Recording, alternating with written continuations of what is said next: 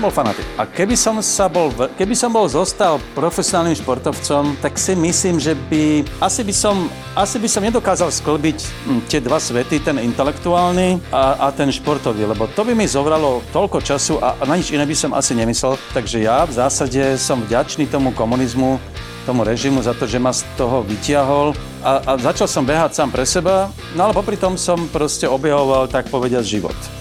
No a, a, a aj som potom, však som napísal toho Gina vtedy a ako stal som súčasťou takej tej intelektuálnej disidentskej spoločnosti, za ktorú som dodnes vďačný, lebo to boli vlastne špičkoví ľudia, že pre mňa bol, to bola moja univerzita. No a tak keby som bol atlet, tak na, proste na to nebudem mať čas jednoducho, no. Úplne zjavné. Takže spätne to si vravím, že ma uchránil ten režim pred tým, aby som úplne zblbol. Podcast Štartovacia čiara vám prináša coworkingový priestor HubHubu. Všetky dôležité informácie nájdete na našom webe www.štartovaciačiara.sk kde sa môžete prihlásiť ku odberu podcastu, aby ste nezmeškali ďalšiu epizódu. Ak máte námety k nášmu podcastu, návrhy na inšpiratívny príbeh či osobnosť, dajte nám o tom vedieť. Vaše maily môžete posielať na adresu podcast zavináč štartovacia čiara.sk.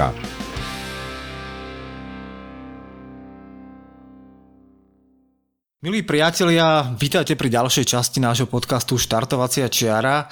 Táto časť bude oproti predošlým do veľkej miery špecifická vďaka tomu, že náš dnešný host má za sebou veľmi špecifický, špecifický príbeh.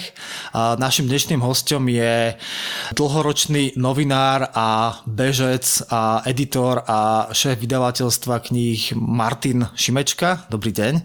Dobrý deň. Asi by sme mali začať tým, že v rýchlosti uvedieme kto vlastne ste a ako ste sa vlastne e, dostali do toho nášho zorného pola a potom necháme vás, aby ste nám porozprávali všetky tie detaily z toho zaujímavého príbehu, ktorý máte za sebou, teda samozrejme aj pred sebou. Náš dnešný host Martin Šimečka pochádza z rodiny Milana Šimečku, známeho e, disidentského filozofa a to sa samozrejme tým pádom prejavilo na jeho životnom príbehu pred rokom 89, keď jeho prístup k vysokoškolskému vzdelaniu bol limitovaný. Počas toho celého obdobia sa samozrejme zaoberal športom, o tom sa budeme rozprávať a po roku 1989 vlastne dostal možnosť venovať sa, venovať sa publikovaniu a literatúre, čo teda vždycky bola jeho, jeho zájmovou oblasťou, čiže založil vydavateľstvo Archa, v ktorom, v ktorom vydával knihy, teda od roku 90, bol šéf ktorom Dominofóra, Smečka, následne prešiel do Českého respektu, aby sa v roku 2016 vrátil späť do denníka, denníka N. Takže má za sebou bohatú publikačnú činnosť, ktorá do veľkej miery teda súvisí aj s behaním a aby sme dokázali popísať všetky tie nuancy toho, ako, to, ako sa tieto dva svety dokážu prelínať, dáme, dáme slovo hneď pánovi Šimečkovi, takže ako by ste opísali v rámci toho vášho komplikovaného života, hlavne pro rokom 89, váš vzťah k športu a okolnosti, ktoré vlastne utvárali váš vzťah k behaniu, k plávaniu, tenisu a všetkým športom, ktorými sa zaoberáte? Um, no, um, myslím si, že poprvé um, naozaj šport za komunizmu mal, mal inú uh, povesť alebo aj, aj, aj iné možnosti ako, ako dnes ten komunistický režim šport veľmi podporoval. Eh, hlavne preto, aby sa potom mohol vykazovať úspechmi na Olympiádach a tak ďalej, ale aj obecne naozaj eh, tak vtedy nebol Facebook a, a, a ľudia nemali, deti nemali veľmi čo robiť, takže vtedy aj v detstve si pamätám, to už naozaj je oveľa, je to iné ako dnes, tak my sme sa naháňali po dvore akože klasicky ako decka. Um, ale um, pre mňa sa stal potom šport. Ja som najprv plával 5 rokov, Eh, potom som prešiel na behanie. Eh, aj v súvislosti s tým, že som nesmel študovať a neviem čo všetko, tak áno, bol to čiastočne akoby únik od, eh, od toho hm, akoby režimu, ktorý bol taký dusivý. A, a, a hlavne to behanie, ono, ono vlastne súvisí do veľkej miery so slobodou. Keď som behal po lesoch, tak vtedy ma tie eštebáci nemohli do, dohnať bol to vlastne jeden z takých mála okamihov v živote, vždycky, keď som išiel behať, keď som vedel, že ma nikto nesleduje, že tam proste nikto za mňou nebeží a som tam slobodný a sám. To je dosť, bola dosť významná okolnosť toho behania. Ale ďalšia bola aj to, že tak priznávam, že ja som hlavne v tej atletike asi bol celkom dobrý a, a tak trochu som aj dúfal, že Eh, ako ja som bol v reprezentačnom výbore juniorov, tak som dúfal, že ten štát trochu privrie oko že ako športovca ma teda mi dovolí študovať. Nie, aspoň, aspoň ja neviem, telo, telocvikára. ale ako to teda nevyšlo. Eh, no ale, takže to bol istý dô, ale potom už nie, potom už keď som bol na vojne, vrátil som sa z vojne, tak už som sa na to vykašľal lebo to nemal zmysel, nemal som ani pás, nemohol, som, nemohol by som ani na preteky proste nikam chodiť do, ani, ani do Polska alebo do Maďarska, nehovoriac Rakúsku alebo Západ. No a tak potom som vlastne behal v princípe ako z rôznych dôvodov, ale jedným, ako ten hlavný asi bol, že mi to dávalo proste taký pocit slobody. Uh, ale do toho patrilo aj všelijaké také ďalšie motívy. Ja, tom, eh, ja som vlastne, som sa bál, že keby som prestal behať, tak, tak by to telo mohlo začať ako protestovať, lebo ja som bol naozaj hrozne vyšportovaný človek. No tak ja som mal fakt tep 30 eh, úderov na minútu a to, je, to, to nie je ja som mal zväčšené srdce, to všetko. A to mi hovorili, nejaký lekár mi to hovoril, že neblbni, že ty nemôžeš prestať, lebo, lebo E, môžeš skolabovať. Na, na, trochu som to videl na svojom otcovi, ktorý bol kedysi výborný šprinter, keď mal 20 rokov, akože naozaj patril tiež k juniorskej špičke. Uh, mal stovku za 11, tuším o 10-8, akože naozaj veľmi dobrý. No a, ale potom, ako, ako sa prihlásil, stal sa komunistom, tak začal vysedávať po chôdzach, po schôdzach, prestal proste behať, začal fajčiť. No a, a, a to som videl, že proste to telo mu odišlo. Pribral, a už potom ešte ako s deckami sa s nami ešte hral, ešte sme kedysi skúšali, že, že či, nás, či ho predbehneme, keď som mali nejakých 10 rokov a keď som mal 12, už som ho predbehol. To už teda nebolo, to už som videl, že toto už není v poriadku. Dnes sa budeme eh, vo veľkej miere venovať tomu, čo eh, ste popísali vo svojej poslednej knihe, ktorú ste nazvali Telesná výchova, kde ste sa teda snažili zosumarizovať práve taký ten svoj eh, pohľad k fyzickému, fyzickému pohybu, kombinovaný s, s premýšľaním nad, nad pohybom, duchom, telom. Knihu, ktorú ste napísali dúfam, že sa nemilím, počas minulého roka na Muránskej planine, kam chodievate každý rok.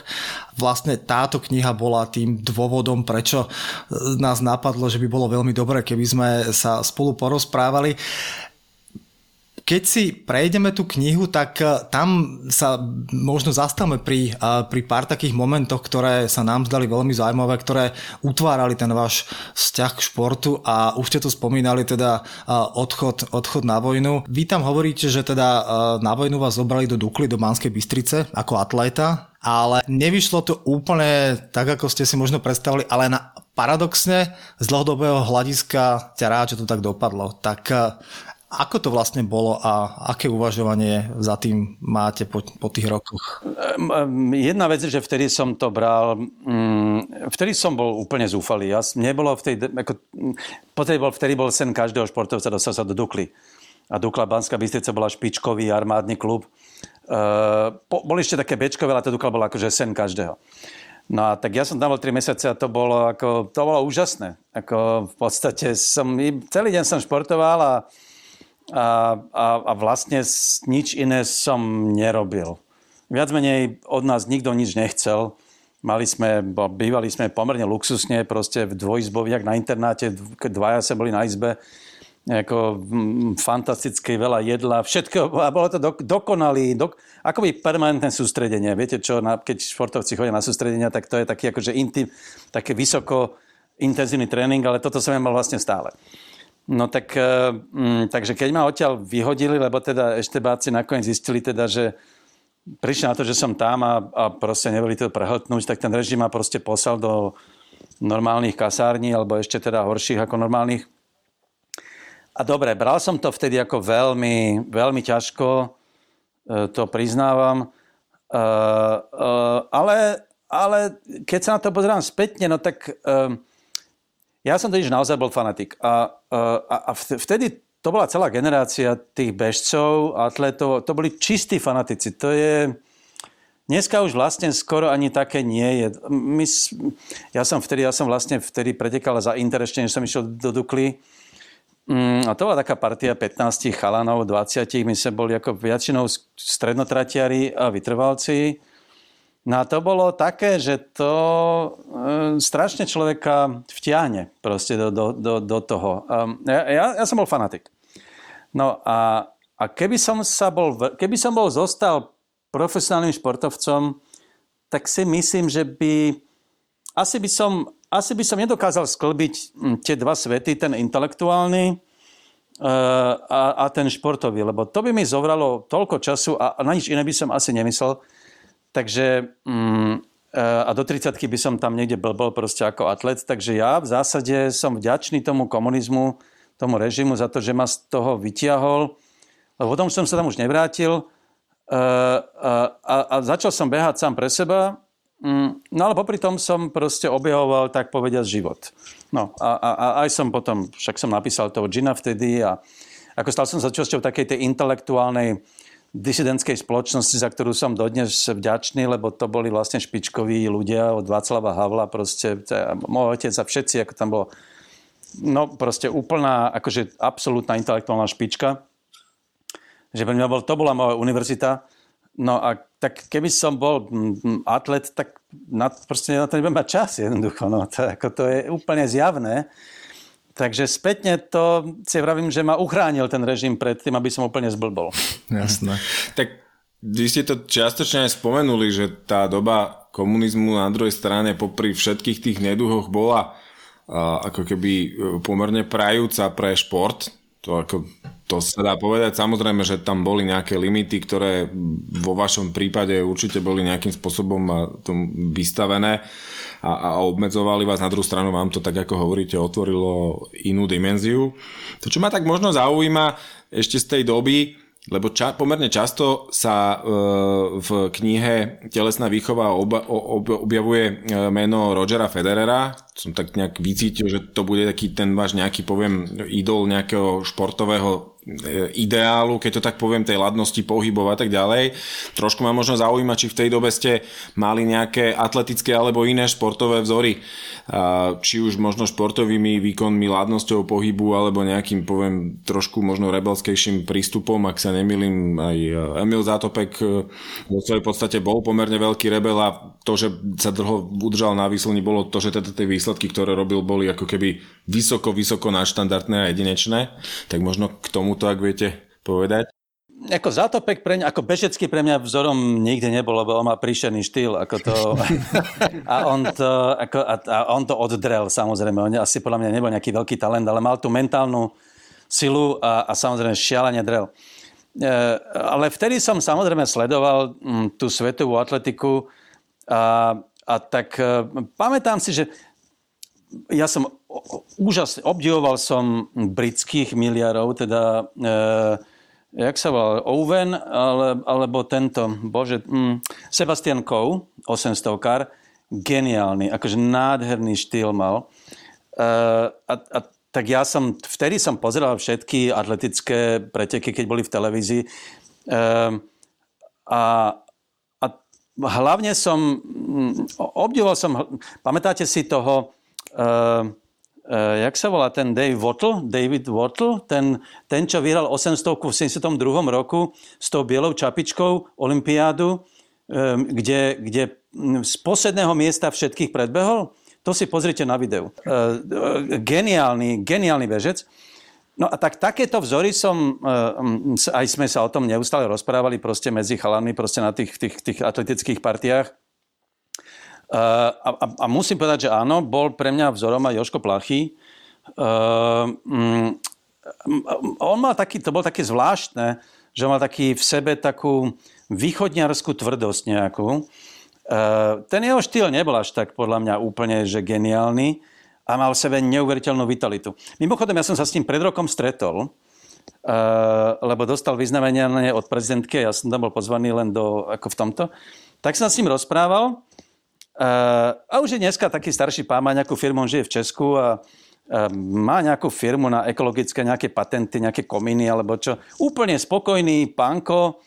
A ja som sa vtedy pýtal, že počujete, že jak ste to vy vyhrávali tie preteky? A on tam mňa pozeral v tých očiach ešte stále mal takúto divokosť a hovorí, že viete, ja som akože, ja som, oni to nikto nevedeli proste robiť. Ja som ako vedel, že najprv som to bežal cez, uh, cez nohy, viete, akože tých prvých tu 1500 už alebo 800, že prvých, prvé dve tretiny cez nohy, ale potom som dal všetko do hrude a do rúk. A oni to nevedeli, ale ja som to vedel.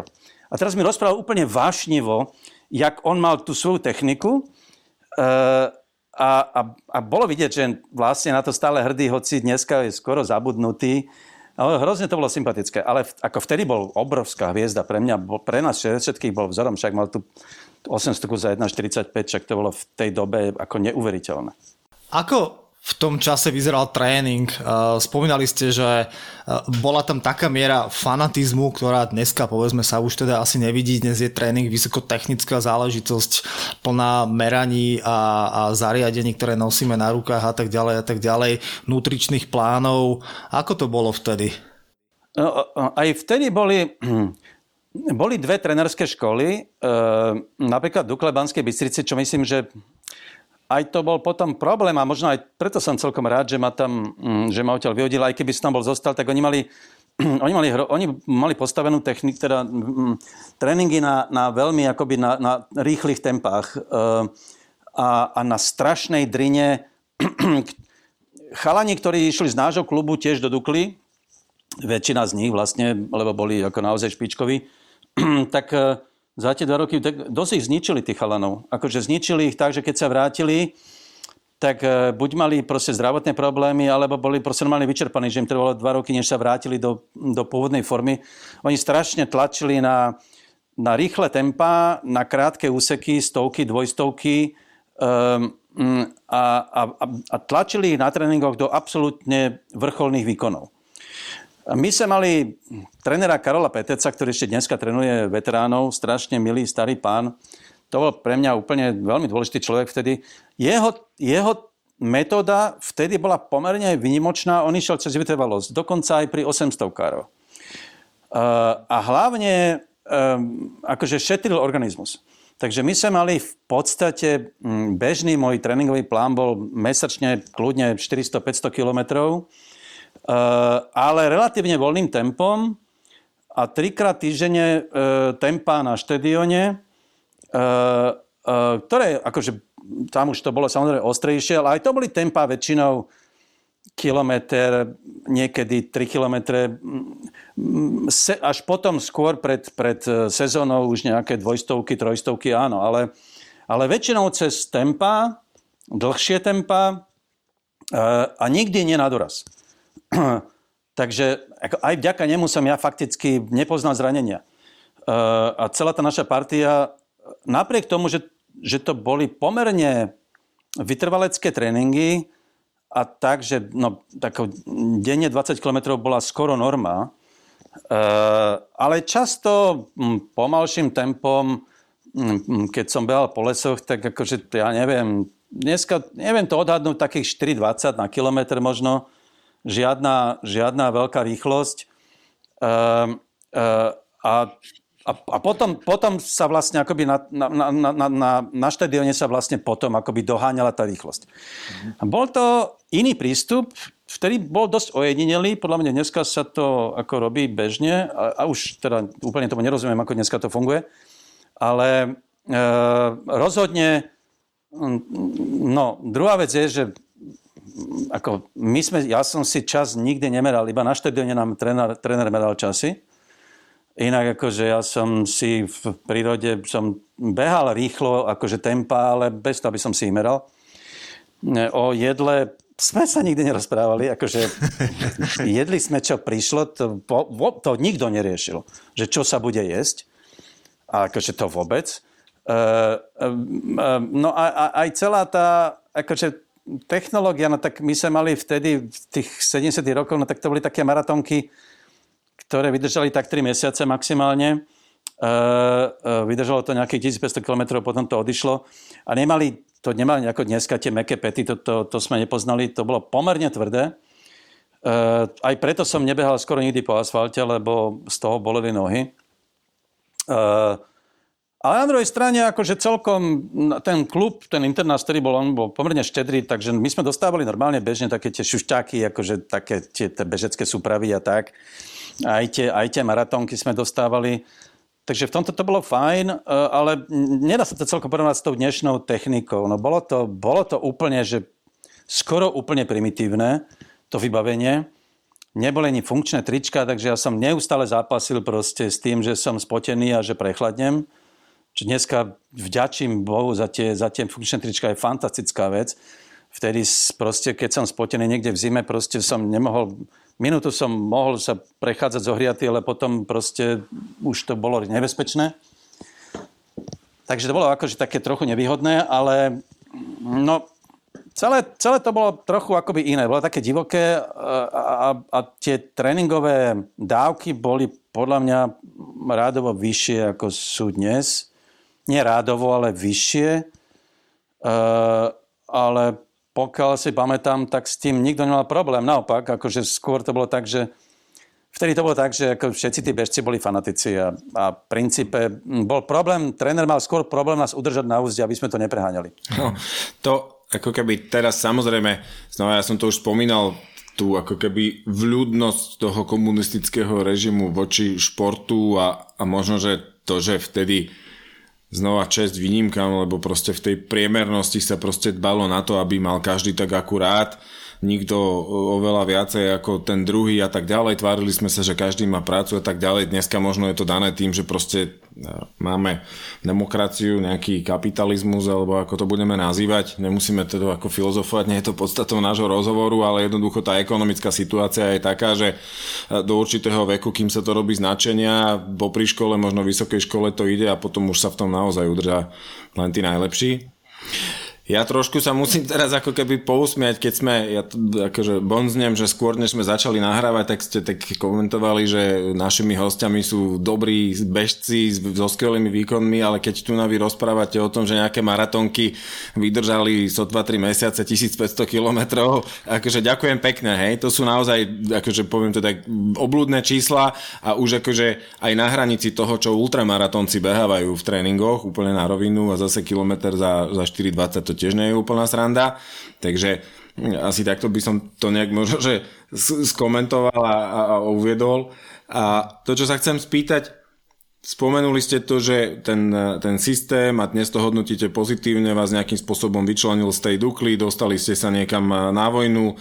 A tam sa vám podarilo vyhrať nejaký pretek za nejakých okolností, popisujete to v knihe, ale potom ste sa teda dostali do toho disentu medzi disidentov kedy sa tak ako keby možno, že v hlave začal viac e, formovať ten váš e, pohľad na, na, na beh trochu inak ako na výkon smerom k tomu nejakému možno, že väčšiemu zapojeniu mysle, ako to popisujete, ako to tej nejakej takej, nazvem to, intelektuálnejšej rovine. Bol tam nejaký impuls, šlo to nejak ako pozvolna? Asi skôr pozvolná. Ja som, keď som vlastne mm, mm, prišiel z vojny a behával som na železnej studničke, tak uh, ako mňa vtedy trápilo, tak trochu som stále si vravel, že tak ako... Mm, že ja budem behať, však keď som poznal všetky tréningové plány, ja som si to už na to vykašľal samozrejme, ale, ale behal som tak, že som, uh, behal som denne a, a viac menej som mával v, v, na tých svojich úsekoch, ktoré som, občas som dokonca ich behával aj zmeral, som ich zmerané nejaké 3 km tam od, na železničke, ak máte ten, tie vleky, ten vlek, čo ide hore, tá sedačka, až po ten posledný rybník, alebo prvý, keď od železného mesta, to je, železného mosta, to je nejakých 3 kilometre. 3, no. Plus minus. No. A, a to som behával akože na, na doraz, tak to som behával z takých 9, 9, 10 som tam mával také akože najlepšie časy. Uh, a to bolo, a, a to som tak, hral som sa sám so sebou, teda, že, že som sa zlepšoval ešte stále, ale potom príde čas, keď zistíte, že už sa nezlepšujete. A, a niekedy tak okolo 30 už som vedel, že to už teda nedávam. Uh, a, ale medzi tým už som akoby to skúšal, keďže som bol sám, tak som sa hral fakticky s tým, že čo všetko vlastne, a nikto sa na mňa nepozeral, E, e, že čo vydržím, že kam ďaleko vlastne, čo, čo dokážem, kam môžem ísť ako úplne na doraz, lebo o nič nešlo, žiadne preteky, nemusel som sa pripravovať, bola to moja vlastné rozhodnutie, hral som sa sám so sebou a so svojím vlastným časom. A vtedy som akoby hľadal tak povedať nejak proste tie hranice, tie limity svojho tela, ale hlavne mysle, pretože vtedy už pochopíte, že to je v podstate o hlave že ide o to, že či donútite to telo proste prekonať, e, prekonať tie limity, kedy už vám máte pocit, že idete naozaj, že vám sa zatmie pred očami, že, že skolabujete. Tak, e, tak, tak, tak fakírsky som sa hral sám so sebou e, a, a, a v, v takej nejakej predstave už to bola asi nejaká taká intelektuálna túžba proste po seba poznaní v tom, čo vlastne... Mm, a stále som si hovoril, že ak dokážem sa vypnúť úplne naj, najviac, ako len som schopný a možno, že na budúce ešte budem lepší, tak to bola taká skúška, čo všetko dokážem a, a bola to už aj trochu príprava akože na život v inom, v inom rozmere.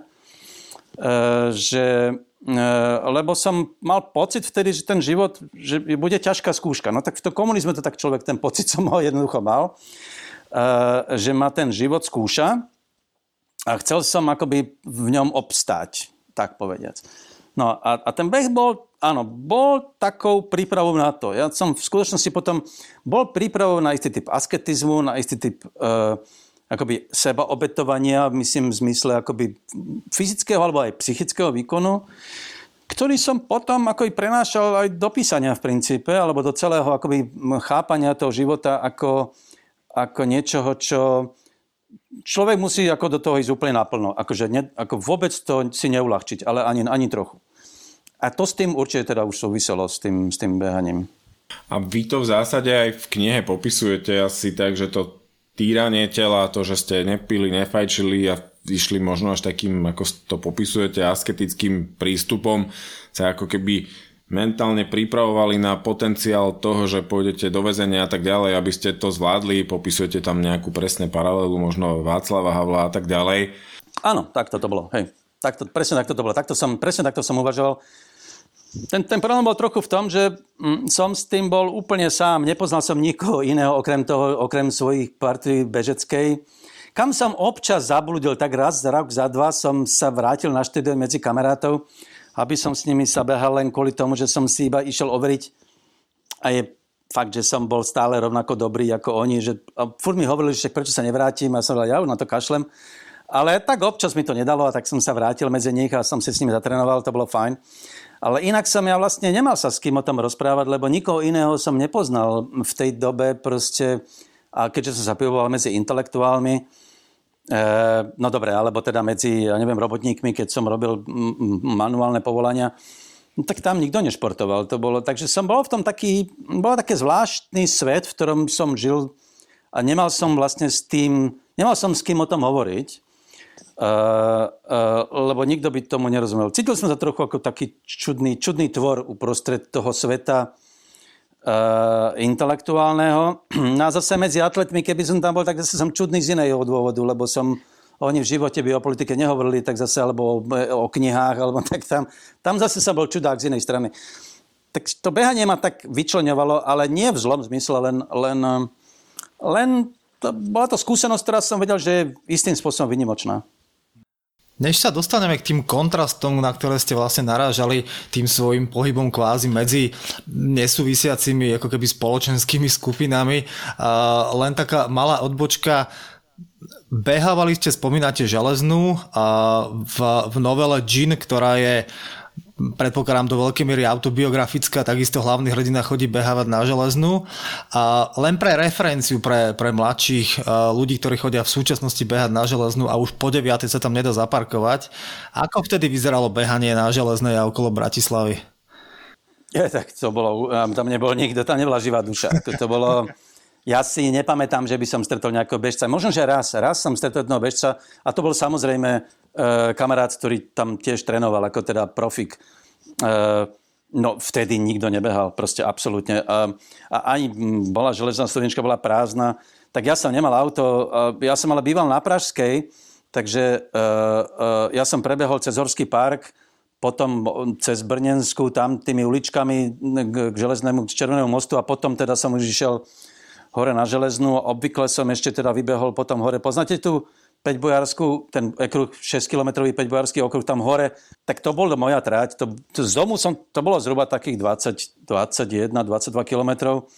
Uh, a, a nikdy som tam nikoho nestretol. A keď som stretol nejakých peších, ktorí tam chodili na prechádzky, tak trošku, trošku bolo také blbé, lebo sa na mňa pozerali úplne ako na, na čudné zviera, ktoré tam nemá čo robiť. No ale tak zvykol som si na to, ale väčšinou, keďže som behával bo, m, cez deň vo všedné dni, tak ľudia boli v práci, takže ja som bol v pohode. Jasné. To už sa dneska nedá, nedá zažiť v takomto stave samozrejme. O 5 ráno sa to ešte možno, že dá niekedy. Ale viete čo, A... teraz som zmenil občas, ako dá sa to, napríklad ja teraz chodím mm, do Krasňan, tam na, za pek, pekná cesta, čo mm-hmm. hore končí parkovisko. A tam je to oveľa príjemnejšie, tam je cez deň sa dá, dokonca aj teraz sa tam dá zaparkovať. A tam, keď za kilometr idem trochu ďalej a už tam nevidíte nikoho. Akože už, už som tam úplne sám. V tých, tam je tých ciest, je tam, tam ešte behať do nekonečna.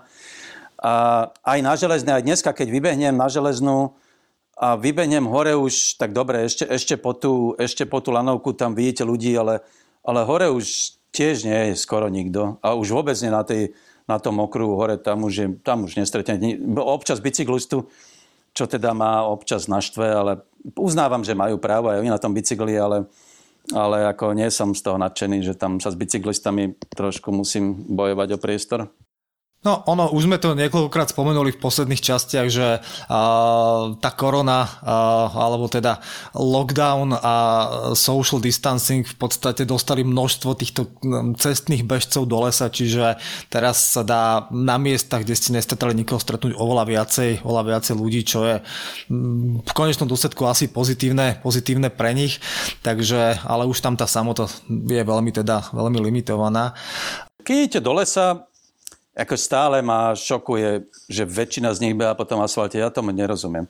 Ale väčšina ľudí stále beha po asfalte. Takže ja v lese vlastne stretnem málo kedy bežca, priznávam teda, že málo kedy stretnem v lese. Takže ešte stále to není také zlé. Teda pre mňa to nie je zlé a pre nich to je zlé, lebo behajú po asfalte, to je druhá vec. Áno, áno, jasné, jasné.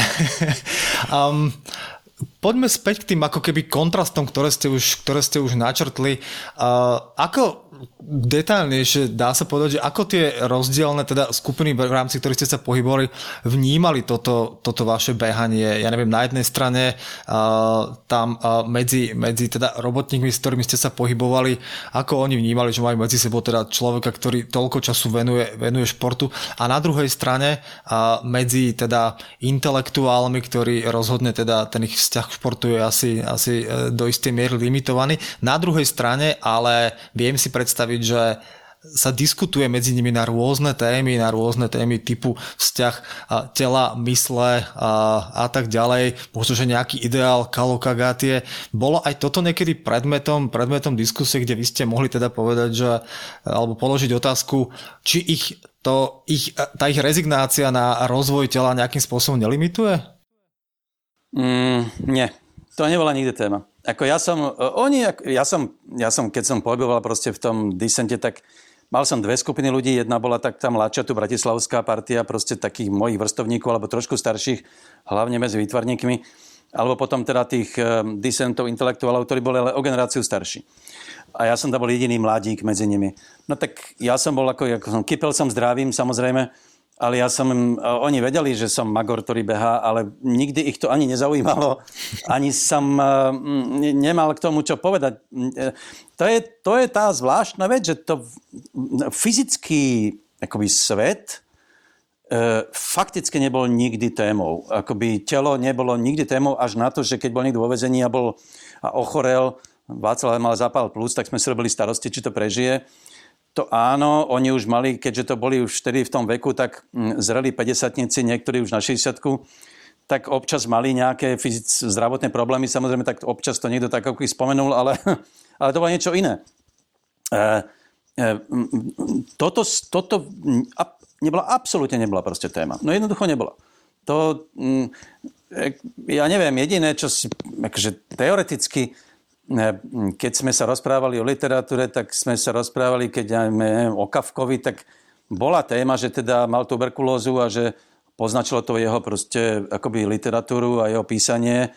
Um, alebo Bernard, um, Thomas Bernhard, ktorý proste sa lečil v sanatóriu a tak ďalej. To sa tak, áno, sem tam, ale v zásade nikdy to nebolo o, o tom, že to telo je vôbec nejakým spôsobom významné, ale to, to bol len užitočný nástroj toho, aby človek mohol proste existovať a, a potom písať. Nebolo to nikdy o... Tam sa, tam to bolo tak, že tam my sa mali ako také pravidelné stretnutia. Väčšinou to je pravda, že väčšinou to bolo v nejakej odlahlej časti, buď na nejakej chate u niekoho, kam sme sa proste pomestili, v lesoch, e, na chalupách, v českých väčšinou. A tak potom jediný, jediná, jediná taká, akože niečo, čo by pripomínalo, bolo, že sa potom na druhý deň sa išlo do obeda na prechádzku. Okay. akože zdravotnú. Po tej nočnej chlastačke sa išlo na prechádzku. Ale to bola také komotná starecká prechádzka, akože trošku lesom, tak pritom sme sa rozprávali, to bolo všetko. Nie, tam nemal som ako s kým sa rozprávať o, o tom, čo prežívam pri behaní. Nikoho by to nezaujímalo. Iná vec je, že, že vtedy už čítali tú moju knižku, tak zase oni to akoby oceňovali. A, a jediný človek, ktorý rozumel fyzickému poňaťu bytia, bol Dominik Tatarka, s ktorým som často sa rozprával. A, a tam sme sa veľa rozprávali o tom, ako on prežíval hlavne teda v detstve e, prírodu a, a, a, a seba samého, ako pásol kravy, a ako vlastne vtedy prežíval mm, to fyzické bytie, tú mladosť intenzívne. No ale ja som ho už zažil ako veľmi, veľmi už vlastne aj, aj, aj chorého, staršieho pána a tam už skôr to bolo teda už o tom, že už len, len, len vlastne bol smutný, že už, že už to telo mu proste prestáva fungovať. No. Tu teda načítal som, a keď ste spomenuli Dominika Tatarku, našiel som teda tak, takú informáciu, že teda vás naučil vnímať prírodu intelektuálne, keby ste možno toto vedeli nejakým spôsobom rozviesť, ak, aký je ten rozmer toho vášho intelektuálneho vnímania prírody. Áno, on bol pre mňa dosť podstatný, lebo on pochádzal tam z Plevníka od Považskej Bystrice, mm, čo je taká dedinka, vlastne a odtiaľ sa ide na Manín, ten, ten taký vrch tam sú krásne kopce, lesy. Ja vás preruším, ja sa musím pochváliť, som z Považskej Bystrice, takže hovoríte o mojich obľúbených končinách, takže super.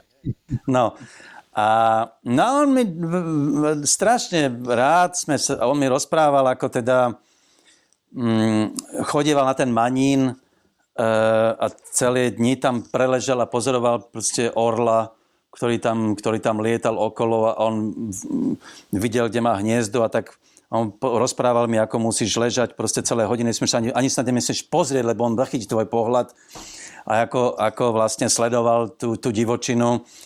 E, také nádherné príhody, akože pásol kravy a bol na lúke a strhla sa obrovská búrka a rozprával mi proste, ako tie kravy. E, on si lahol na zem, aby ho netrafil blesk a tie kravy sa nad neho nahrnuli, celé to stádo a krylo ho vlastnými telami aby ho, aby ho ten blesk nezasiahol.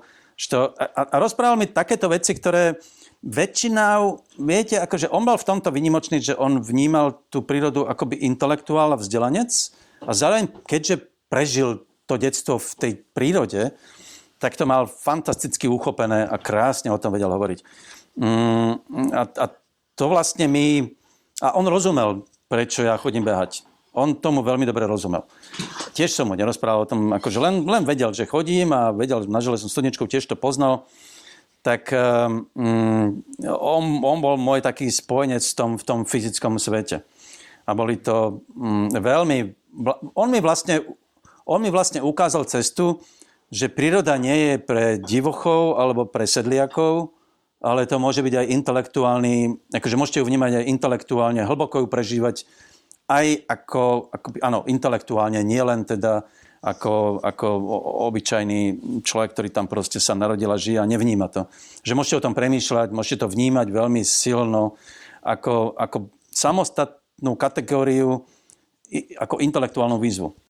Keďže väčšina a pravdepodobne našich poslucháčov je z takého toho ultratrailového prostredia, kde človek jednoducho trávi hodiny behom, behom po lese a teda po prírode. My sa vždycky snažíme nejakým spôsobom z nich vyťahnuť, ako oni vnímajú miesta, cez ktoré bežia, či už je to ja neviem, faktograficky, či vôbec vedia, kade bežia, alebo nejakým spôsobom emočne a intelektuálne, či prežívajú to, to, kde sa, to, kde sa pohybujú, či mnohé tie preteky trvajú viac ako 24 hodín, to znamená, že človek zažije súmrak, človek zažije, zažije uh, svítanie medzi, medzi horami a sú samozrejme, sú samozrejme rozdiely. Niekto to vníma viacej, niekto menej, nikto ale samozrejme nemôže povedať, že jeho to vôbec nezaujíma a on si proste proste iba ide svoje, aby bol čo najrychlejšie v cieli.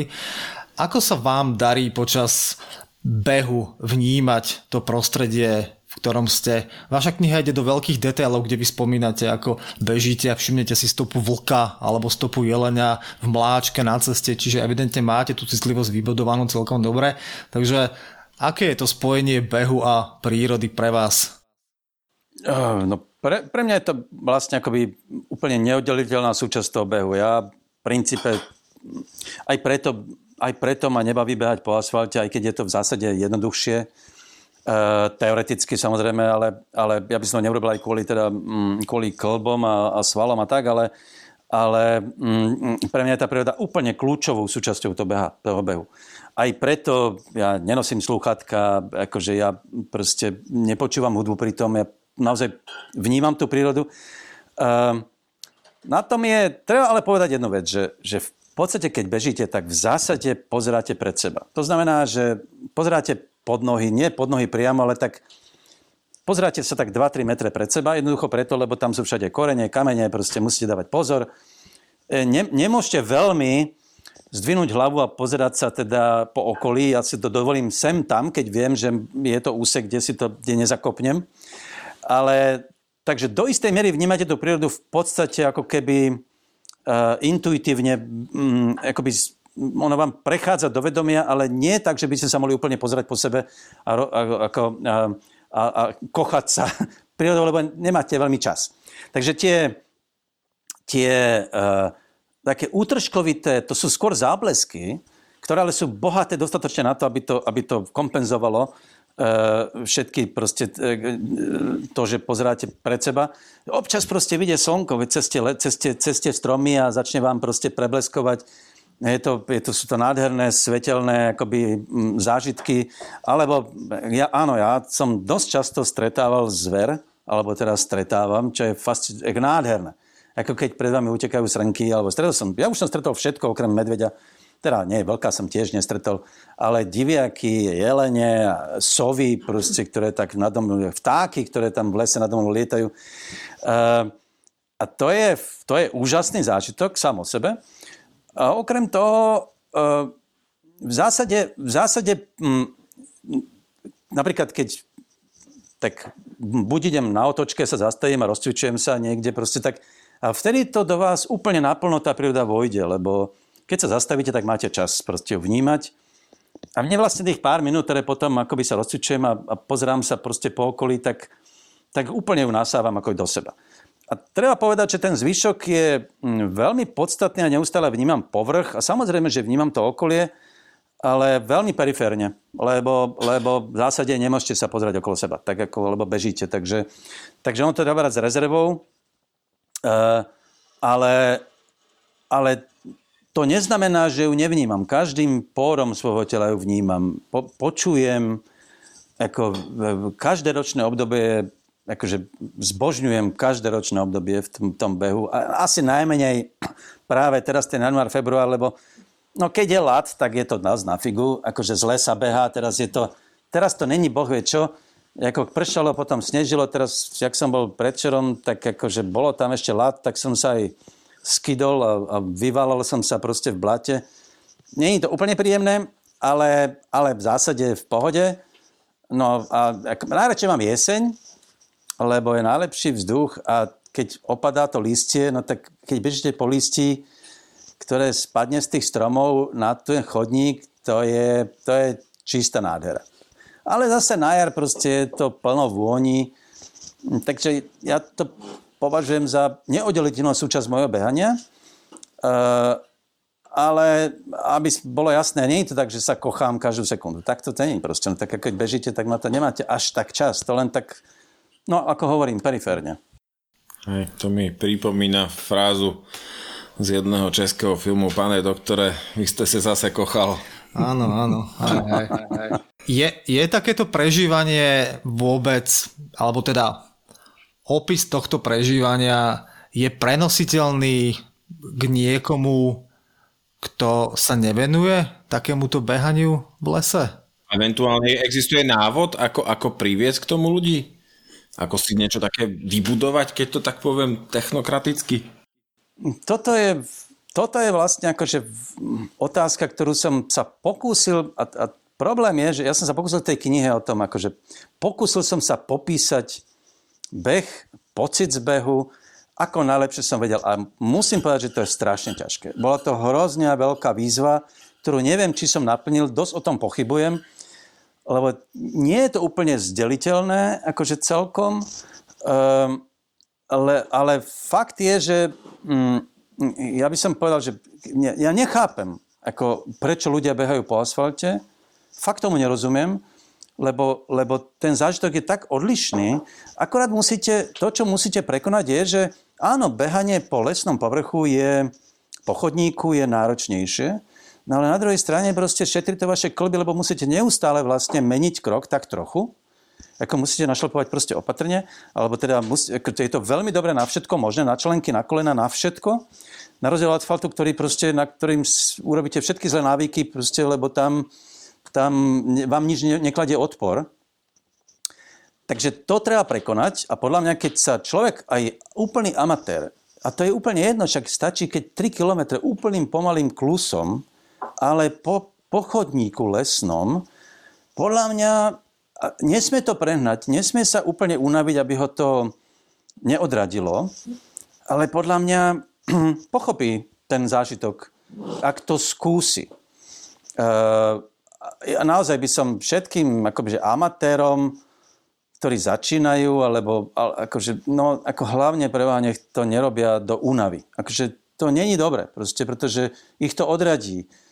Ja, ja som niekde, samozrejme v tomto asi dosť inde, ale ani ja dnes nejdem akoby už dneska vôbec nie cez, cez akoby nejakú dramatickú únavu. Ja mám únavu rád, e, takže mne to nevadí, ale poznám svoje limity a, a, a Predpokladám, že nebežec e, má cíti tú únavu veľmi rýchlo. Cíti aj bolesť tých klbov, svalov, ja neviem čoho.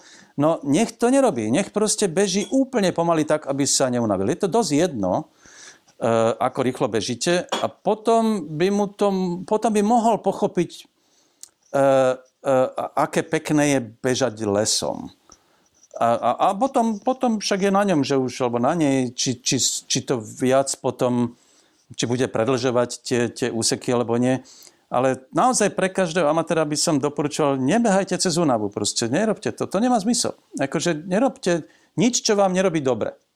Skúsim to možno postaviť do tej roviny a opravte ma, ak som to zle pochopil, mal, mal som ten pocit na základe tej knihy, že ako keby aj u vás vekom, a, a popisujete tam aj presne ten proces e, starnutia a tak ďalej, Dá sa vo všeobecnosti povedať, že možno takéto väčšie zapájanie mysle a uvedomovanie si toho, o čom sa tu bavíme, sa môže posilňovať ako keby vekom, že ustupuje tá súťaživosť a možno prirodzene človek príde do toho stavu, že viac začne vnímať tie vnemy okolo seba?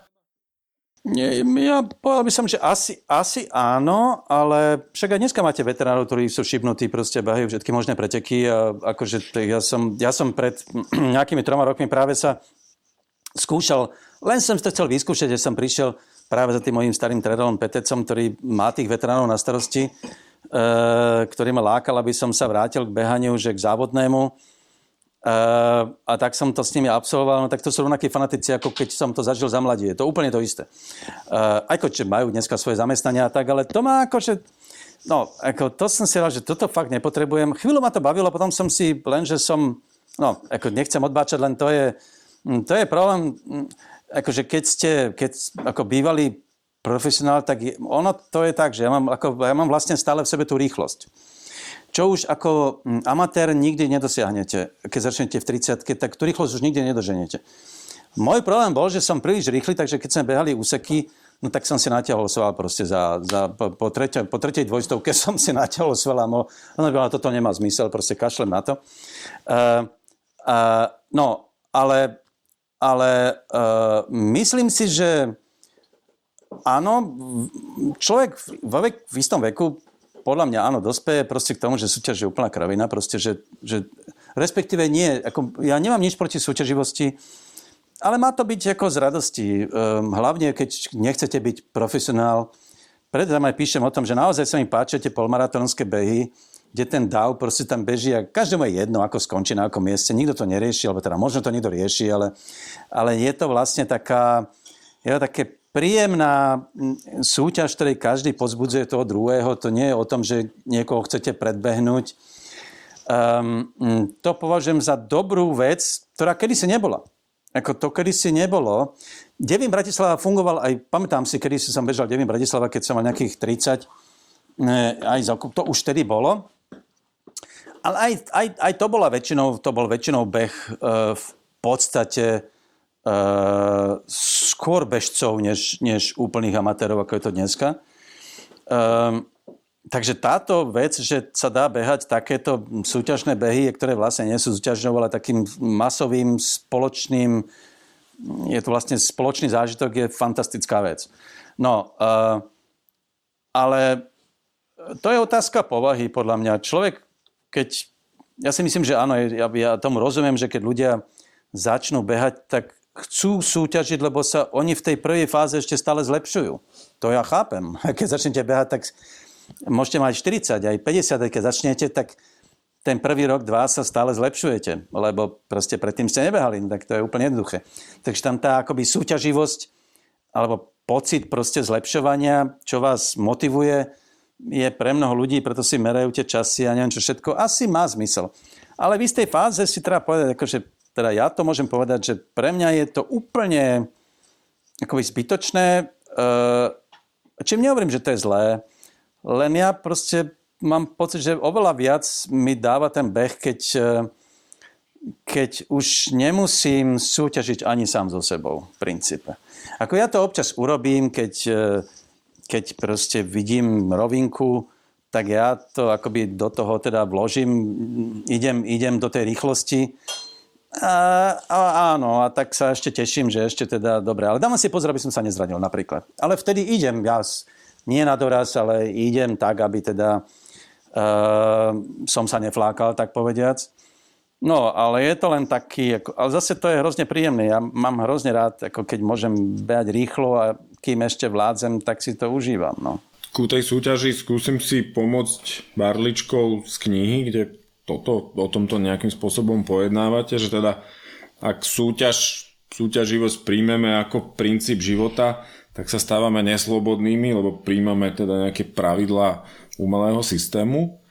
Ja sa skúsim trošku e, dostať možno do takej polemiky v tomto, že áno, ten masový beh ako keby gro účastníkov príjma rolu účastníka a užívajú si tú atmosféru, ale predsa len si neodpustím otázku, neprenáša sa tá súťaživosť v nejakom prenesenom význame potom do sociálnych sietí, kde hráme o najkrajšiu fotku, najnovšie tenisky, hodinky, najkrajší outfit.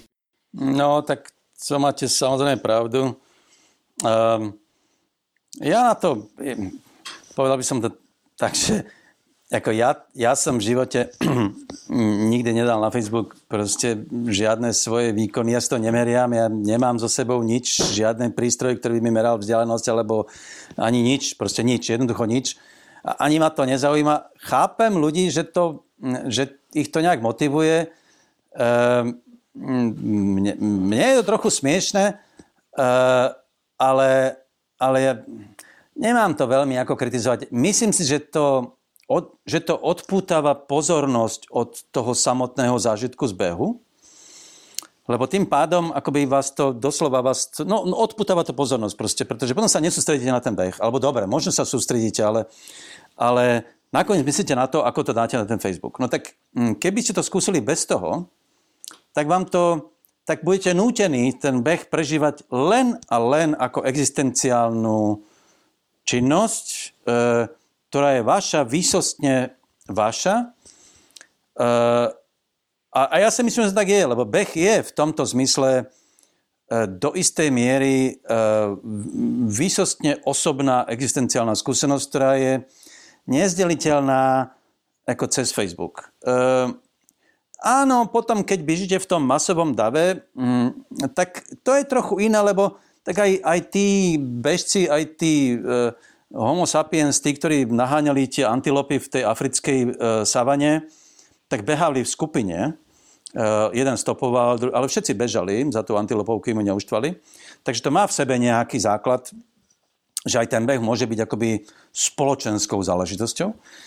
Ale, ale väčšinou si myslím, že sám, keď idete do toho lesa, tak to je vaša, vaša výsostná skúsenosť, ktorá je neprenosná a vy by ste sa mali s ňou vedieť, mm, ja neviem, ako, poved, ako to povedať, vyrovnať a zároveň sa z nej tešiť a tým, že ju vzdeláte na Facebooku, podľa môjho názoru, mm, tak trochu sa ochudobňujete. To je môj pocit, ale vyslovene akože vôbec, že by som to, nechcem to kritizovať ani náhodou. Ale ja by som to neurobil proste, ja to, ja to vôbec nepotrebujem. Ja proste som, ja nemám pocit, že by som, eh, je to, ja to mám tak vžité vo vnútri, ten beh eh, a tú samotu, že mm, je to pre mňa ako by som to povedal, no tak je, je, je to taký ten iný duchovný stav, aj fyzický, ktorý sa, o ktorý sa nemám ako deliť, lebo to je proste vysostne osobná vec. Akože to je podľa mňa niečo ako, ja neviem ako to povedať, ako všetko, čo je to tak, je to tak intimné. Že fakticky napriek tomu, že som sa v knihe o to pokúšal, tak si myslím, že je skoro nemožné. Akoby, uh, ja len tuším, čo iní ľudia prežívajú a skúsim, skúsim to napísať tak, aby, aby ten, kto beháva, si možno pomyslel, veď to poznám, tak to prežívam aj ja, ale je to riziko, či to naozaj toto funguje. To ja fakt neviem. Vzhľadom na to, že minimálne teda ja, neviem ako Mišo, som členom niekoľkých bežeckých skupín na Facebooku, kde sa teda snažím pozerať, o čom sa ľudia rozprávajú, tak vás len poteším, že vaša kniha určite niekoľkých ľudí inšpirovala k behaniu, lebo našiel som tam na ňu odkazy a referencie, takže, takže určite to, to, tento, tento úspech, úspech má. Ja možno by som len dodal, že pred pár mesiacmi uh, spadli servery Garminu, teda firmy, ktorá vyrába športové hodinky a kvôli niečomu.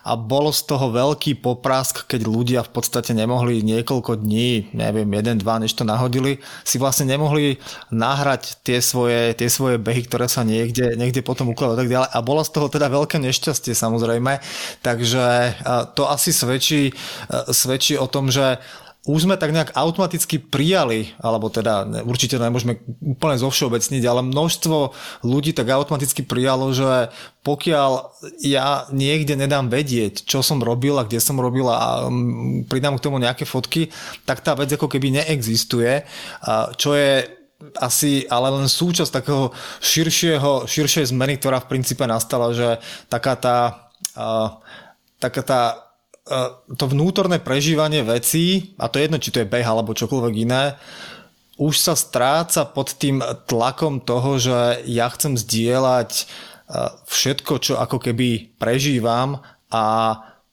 keď to dám do úplne konkrétneho príkladu, tak idem do lesa kvôli tomu, aby som spravil pekné fotky a potom ich niekam postol a stále sa pozerám, kde by som našiel dobré miesto na peknú fotku s nejakým pekným lomom svetla a tým pádom sám seba vlastne ukracujem o to, že o to prežívanie tých, tých konkrétnych uh, momentov, ktoré, ktoré tam mám a súhlasím s tým, že je veľmi ťažké ich, uh, ich opísať pre niekoho, kto ich nikdy nezažil.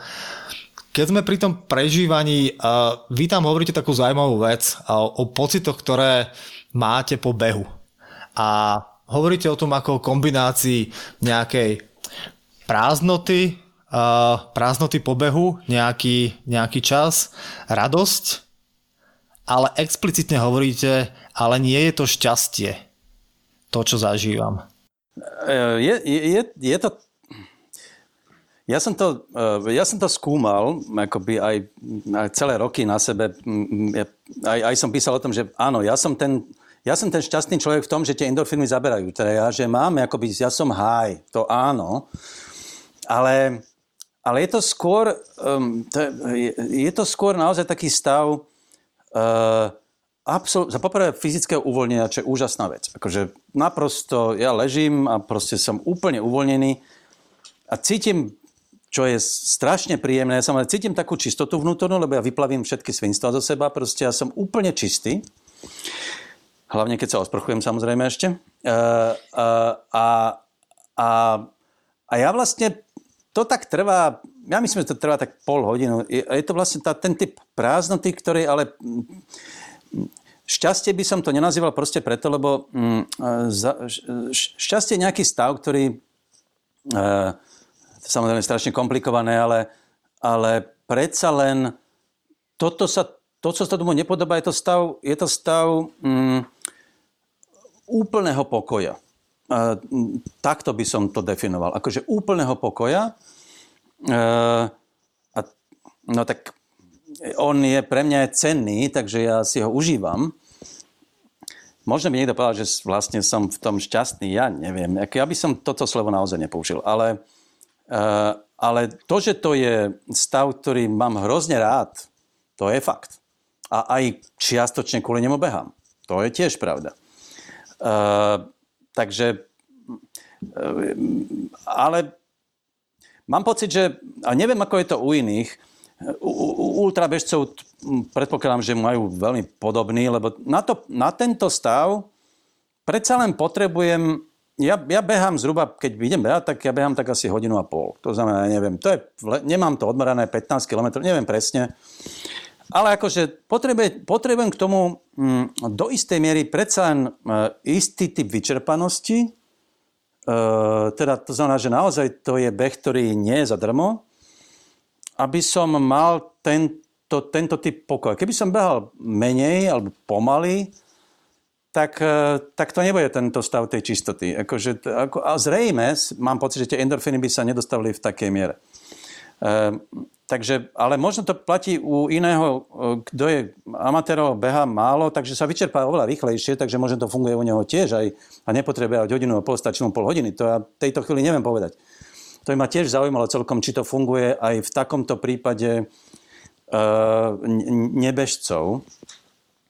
Lebo pravda je taká, že e, e, tento stav mávam len po plávaní a po behaní.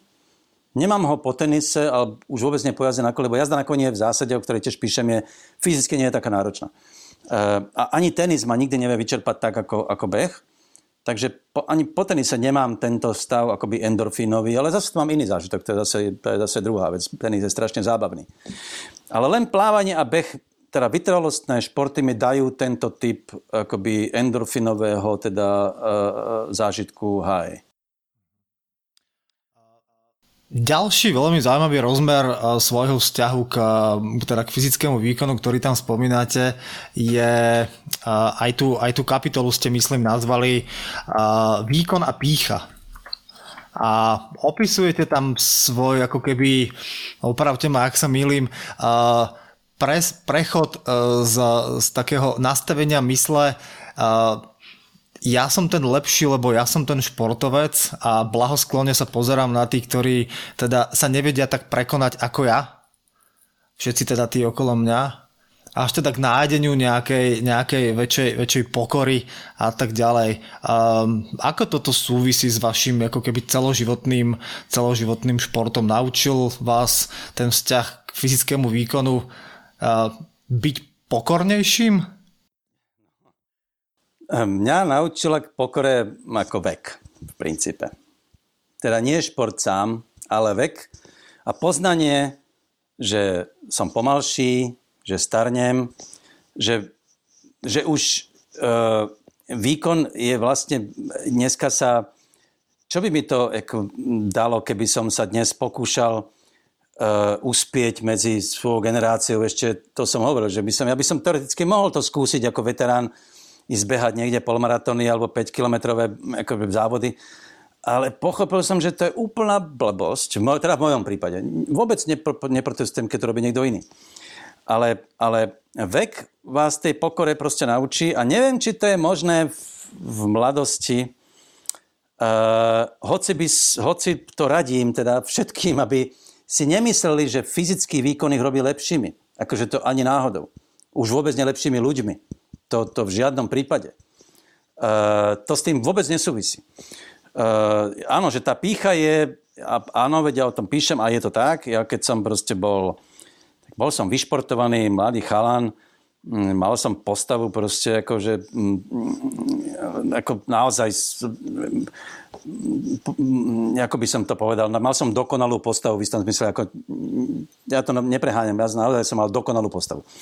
Um, tak to vám tak ako dá taký pocit, že no tak som frajer. Toto je úplná kravina. Akože to mi, vek vám to, vás to naučí, ale čím skôr to naučíte, tým lepšie. To hovorím teda poslucháčom, nerobte si z, z, z, zo svojich výkonov uh, uh, nejaký, um, nejaký štít, ktorý, ktorý, ktorý sám pred sebou proste ktorým sa zakrývate ako niečím, že ste voči tým iným lepší, lebo sa dokážete, ja neviem, vypnúť akému, akému výkonu. To vôbec nesúvisí s, s charakterom, ani, ani, ani s kvalitou života toto je poznanie, ktoré mi bohužiaľ trvalo dosť dlho. Ja som to nikdy, iná vec je, že ja som to nikdy nedal najavo, ale, ale myslel som si to o sebe. Myslel som o sebe, že som trochu vynimočný uh, tým, aký som fyzicky. A je to hrozná blbosť. Hmm, rozumieme. No, toto je vy to tam tiež tak krátko spomínate, že dnešná doba ako keby a, tak nejak človeka núti ku kvázi takým ako keby extrémnym, extrémnym výkonom a potom nejakej následnej, následnej prezentácii. A, Zase sa vrátim k tomu, že my si tak z obľubou myslíme, že celý ten ultrabeh je v tomto smere veľmi um, taký uh, viacej, uh, viacej v súlade aj s tým, čo hovoríte vy, lebo tam uh, je to do veľkej miery o pokore voči tomu, čo mám, čo mám pred sebou, pretože uh, je to veľmi človek sa dostane do, do, do štádí, ktoré si nevie predstaviť, pokým, pokým to ako keby nezažije. A pri tom cestnom behu je to také viacej vypuklejšie. Hej? To je náš taký nejaký kvázi také pozorovanie, čo nemyslíme samozrejme ako keby nejako zlom, ale uh, je, je tam viacej tej pokory pred tým, čo ma čaká a pred tým, čo som, čo som schopný dosiahnuť. Čiže tá kvázi tá autenticita, autenticita toho, čo idem robiť, je možno väčšie a nie je prebitá takoutou, ako my to nazývame, testosterónovou snahou proste dosiahnuť čo najviac a čo najrychlejšie a teda. Takže uh, v tomto kontexte uh, asi toto veľmi konvenuje práve. Úplne súhlasím. Ja keď si vlastne... Ja už dnes by som asi akože už nemám tie záchvaty, ešte pred pár rokmi som akože dobre, tak som išiel, ja už dneska pre mňa tých 15 km tak akurát, ja už to ako nepreháňam, ale ešte občas som behal 20 a tak len, tak len, len áno, možno pre taký ten pocit, aby som teda, uh, aby to trvalo dlhšie um, a možno aj aby som, aby som si osviežil pamäť na to, ale ja si pamä- naj, najkrajšie spomienky mám v princípe na, mladosti na behanie, kedy sme behávali mm, na tých sústredeniach ako partia.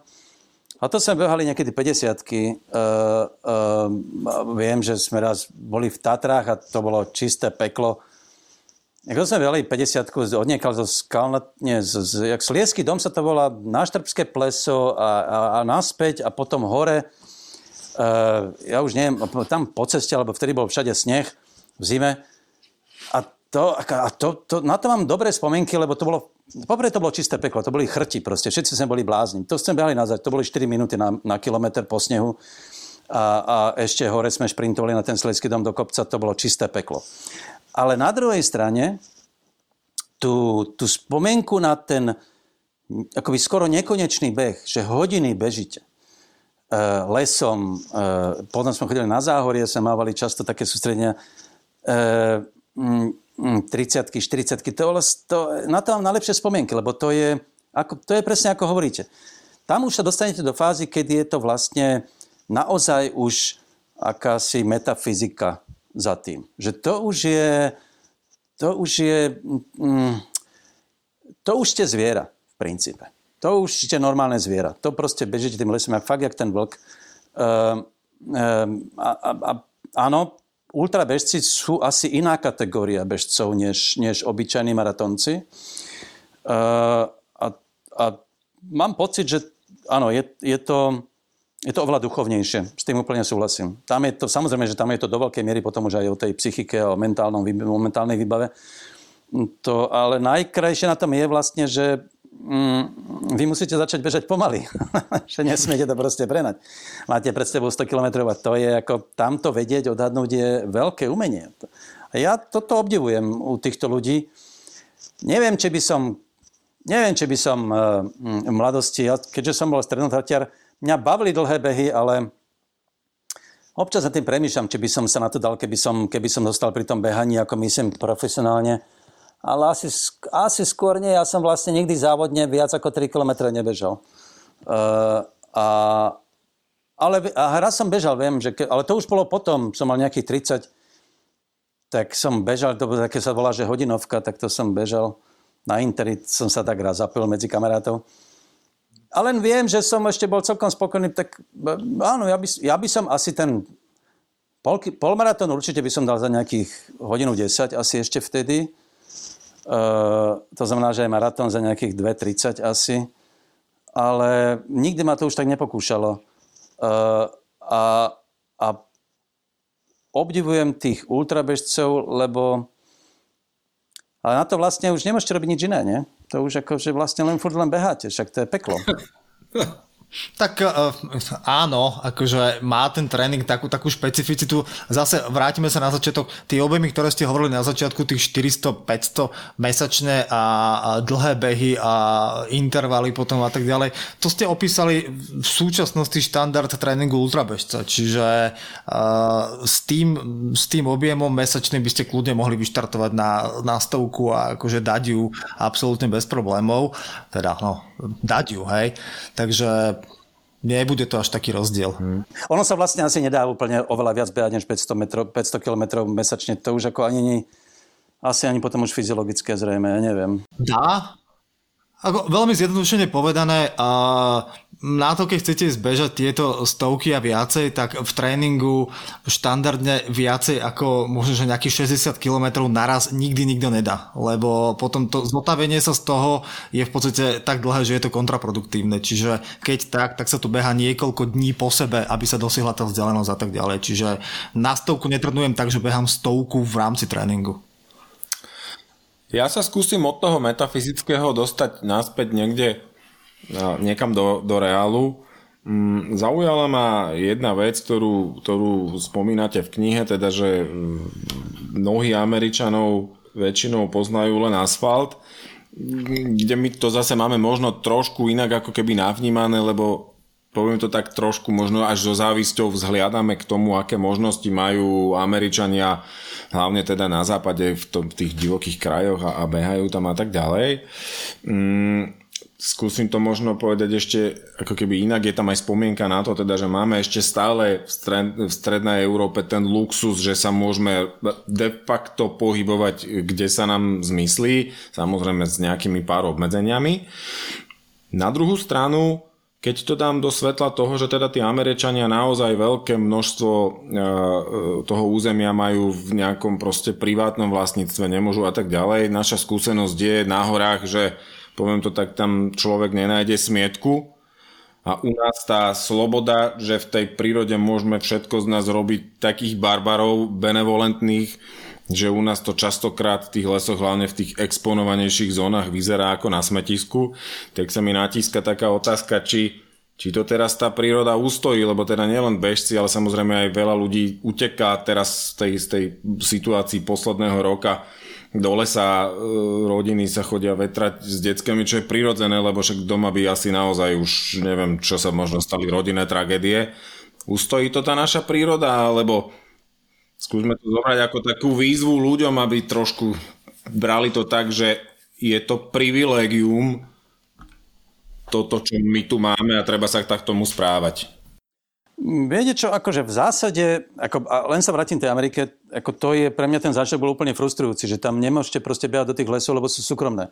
Iné sú národné parky, samozrejme, ale keď ste raz proste, keď, ako, tam to, a to bol naozaj nádherný kraj v štáte New York, proste boli samé lesy a všetko boli privátne, ja som musel behať po asfalte, to bolo úplné peklo. Lebo všade ste mali nápis zákaz vstupu. Proste. No, a to ma varovali, aby som tam do toho lesa nešiel, lebo môže niekto zastreliť. Um, um, takže ja úžasne, ja oceňujem proste tú našu stredoeurópsku možnosť, uh, že tá príroda je priechodná. Uh, a ja, pravdu povediac, mm, nevidím to tak dramaticky. Uh, skôr, skôr si myslím, že to zlepšuje. Napriek tomu, že teraz máte pravdu, že viac ľudí v tých lesoch je, ale Mm, aj, aj čo behám, ja tam nevidím nejaký, e, nevidím tam odhodené plastové flaše alebo také veci. Mám skôr pocit, že možno, možno mám šťastie, ale, ale mám pocit, že tí ľudia, čo chodia do lesov, uh, si tie lesy akože vážia viac, než... Lebo tí, ktorí tam nechodia, proste by si ich možno nevážili a tí tam zase nechodia. Ja mám aspoň pocit, a, to, a teraz to hovorím aj, aj zo skúseností, ktoré mám aj na tej Moranskej planine a tých okolých, okolých horách, že v princípe sú pomerne, pomerne akoby nedotknuté v zmysle, nevidím tam toľko e, neporiadku alebo odhodených proste ľudských odpadkov, že to naozaj skôr by som povedal, že to zlepšilo, než, e, než, než zhoršilo. Vy si to nepamätáte, ale za komunizmu na železnej studničke ľudia chodili e, umývať auta do Vidrice našamponovali auto proste a splachli to do potoka. To si ja pamätám, menili tam oleje, naliali do, do, na trávu. Viete, akože, v tom sa to naše vedomie ekologické akože významne posunulo.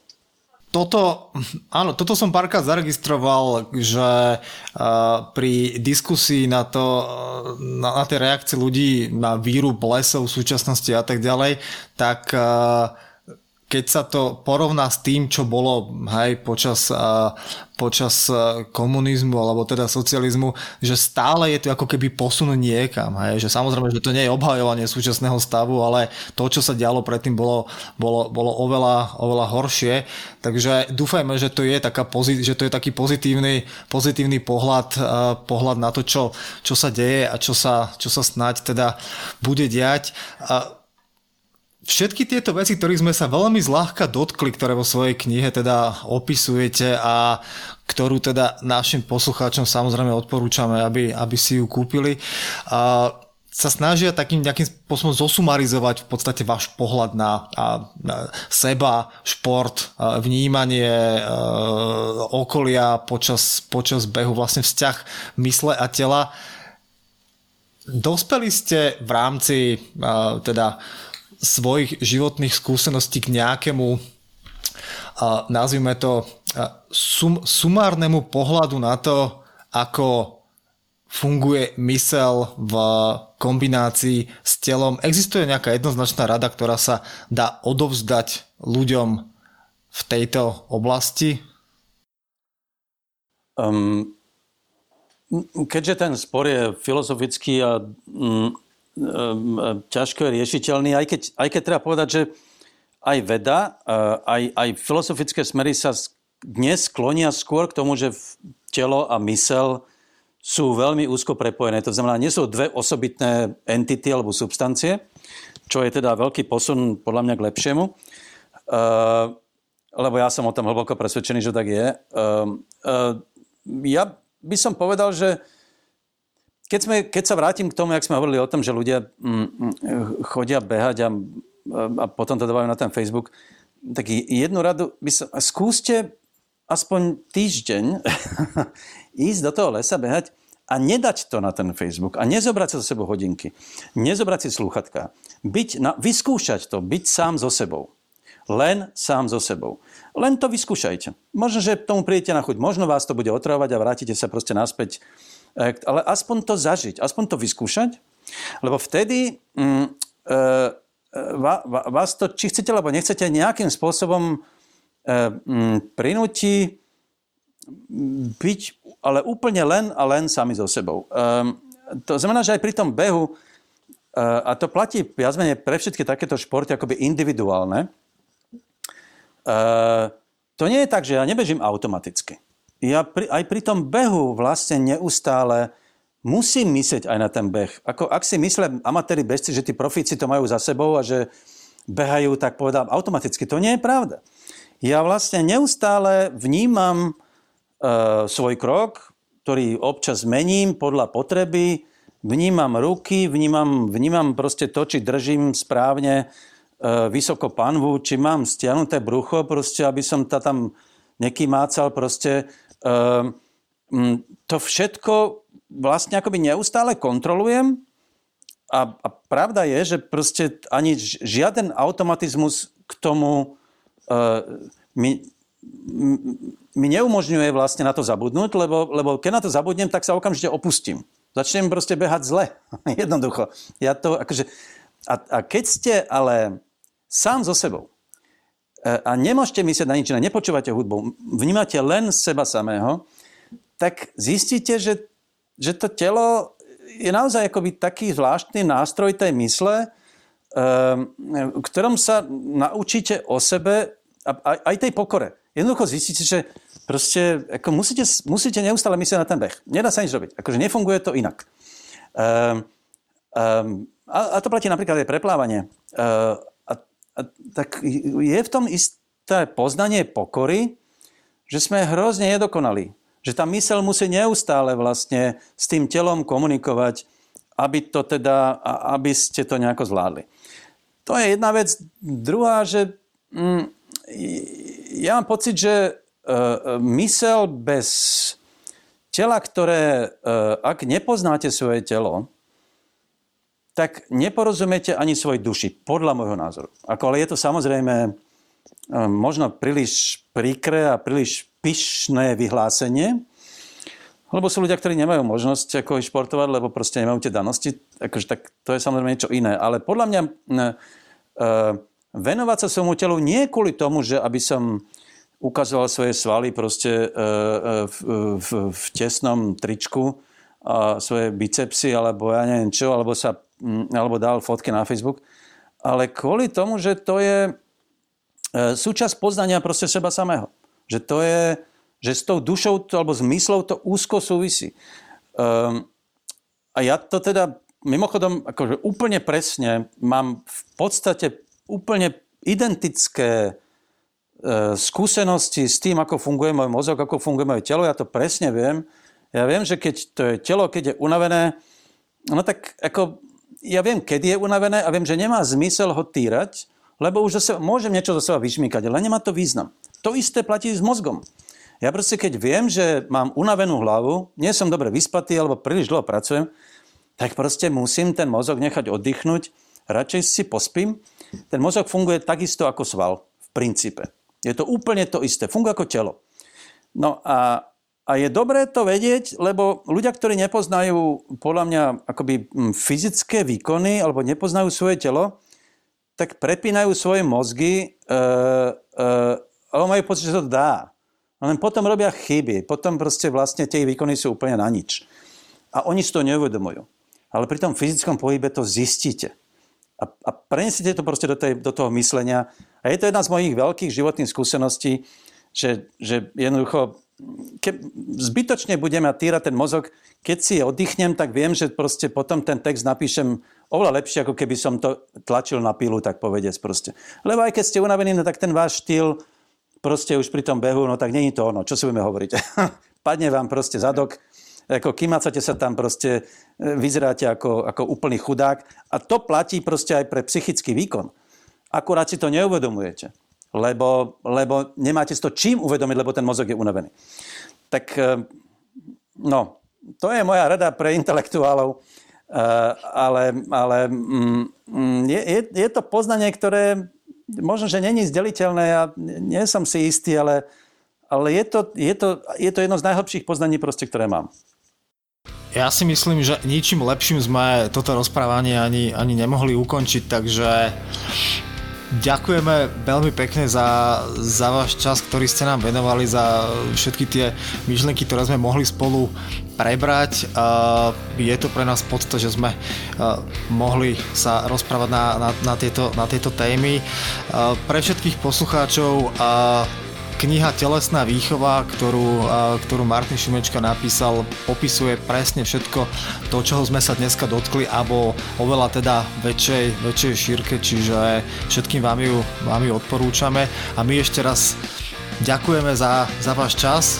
A tešíme sa, a vaša kniha bola pre nás veľkým zážitkom ako hovorím, určite inšpiráciou pre ľudí, ktorých reakcie sme videli, takže ďakujeme teda aj za ňu. No, ďakujem za pozvanie a pozdravujem všetkých bežcov a poslucháčov a, a držím vám palce. Tento váš podcast je skvelá vec, ako mm, držím vám palce. Veľmi pekne ďakujeme.